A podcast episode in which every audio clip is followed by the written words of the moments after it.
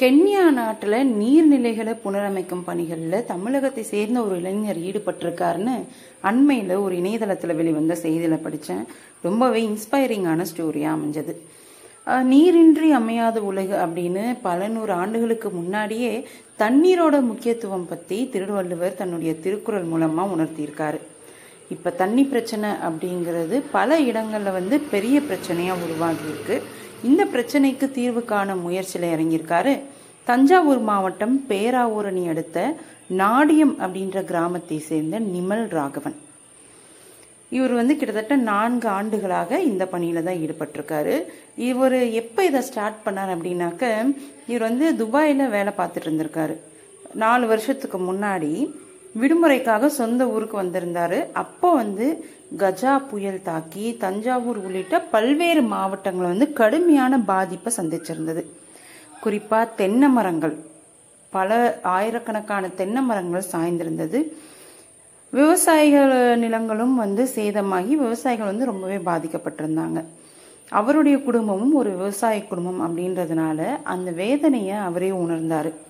சரி இதுக்காக நம்ம ஏதாவது செய்யணும் அப்படின்னு சொல்லிட்டு அவருடைய வேலையை ராஜினாமா பண்ணிட்டார். துபாயில் வேலை பார்த்துட்டு இருந்ததை ராஜினாமா பண்ணிட்டு சொந்த ஊருக்கே திரும்பிட்டாரு.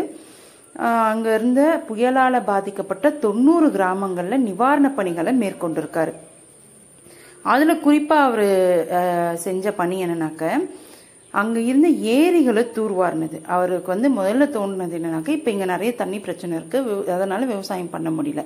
இந்த சேதமடைந்த பயிர்கள்லாம் நீக்கிட்டு மறுபடியும் விவசாயம் பண்ணணும் அப்படின்னாக்க தண்ணி தேவை. அதுக்கு இங்க இருக்கக்கூடிய ஏரிகளை தூர்வாரணும் அப்படின்னு நினைச்சாரு. அவரும் சில தன்னால் தன்னார்வலர்களோட உதவியோட அங்க இருக்கக்கூடிய ஏரிகளை வந்து தூர்வாரினார். குறிப்பாக வந்து பேராவூர்னிலிருந்து இருந்த அறுபத்தி நான்கு ஏக்கர் பரப்பளவு கொண்ட பெரிய குளத்தை தூர்வாரினாரு. அது வந்து கிட்டத்தட்ட நூற்றி ஏழு நாள் இந்த பணிகளை மேற்கொண்டிருக்கிறாரு. அவர் கூட சுமார் நூற்றுக்கும் அதிகமான தன்னார்வலர்களும் சேர்ந்து ரொம்ப சக்ஸஸ்ஃபுல்லாக ஏரியை தூர்வாரி அதில் தண்ணியை தேக்கிட்டாங்க.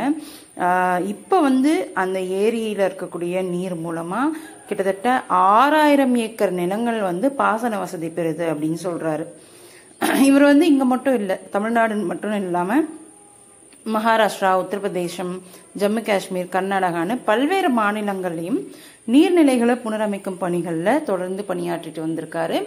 இப்போ இவர் வந்து ஆப்பிரிக்க நாடான கென்யாவில் இருக்காரு. கிட்டத்தட்ட ரெண்டு வருஷமா அங்கே இருக்கக்கூடிய கிரீன் ஆப்பிரிக்கா ஃபவுண்டேஷன் அப்படின்ற அமைப்பில் வந்து நீர்நிலை புனரமைப்பு பணிகளில் ஈடுபட்டு வராரு.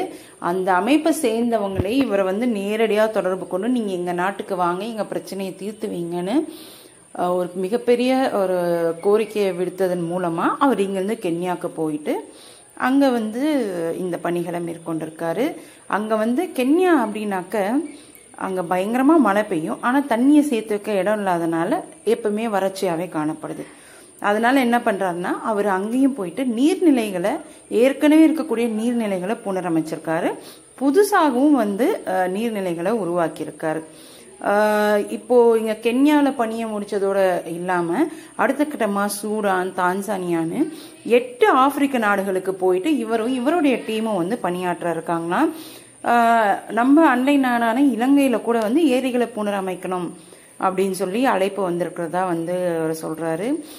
நிச்சயமாக இது வந்து ஒரு சின்ன அவர் வந்து ஒரு அவங்க கிராமத்தில் ஒரு சின்ன சேவையாக இதை ஆரம்பிச்சு இப்போ வந்து உலக சேவையாக மாறியிருக்கு. அது மட்டும் இல்லாமல் இது வந்து ஆயிரக்கணக்கானவர்களுக்கு உதவக்கூடிய ஒரு உலகமே வந்து சந்திச்சுட்டு வரக்கூடிய ஒரு பிரச்சனைக்கு தீர்வாக இவர் வந்து தன்னுடைய அறிவையும் தன்னுடைய அனுபவத்தையும் பயன்படுத்திட்டு வர்றார் அப்படின்றது ரொம்பவே இன்ஸ்பைரிங்கான ஒரு விஷயம்.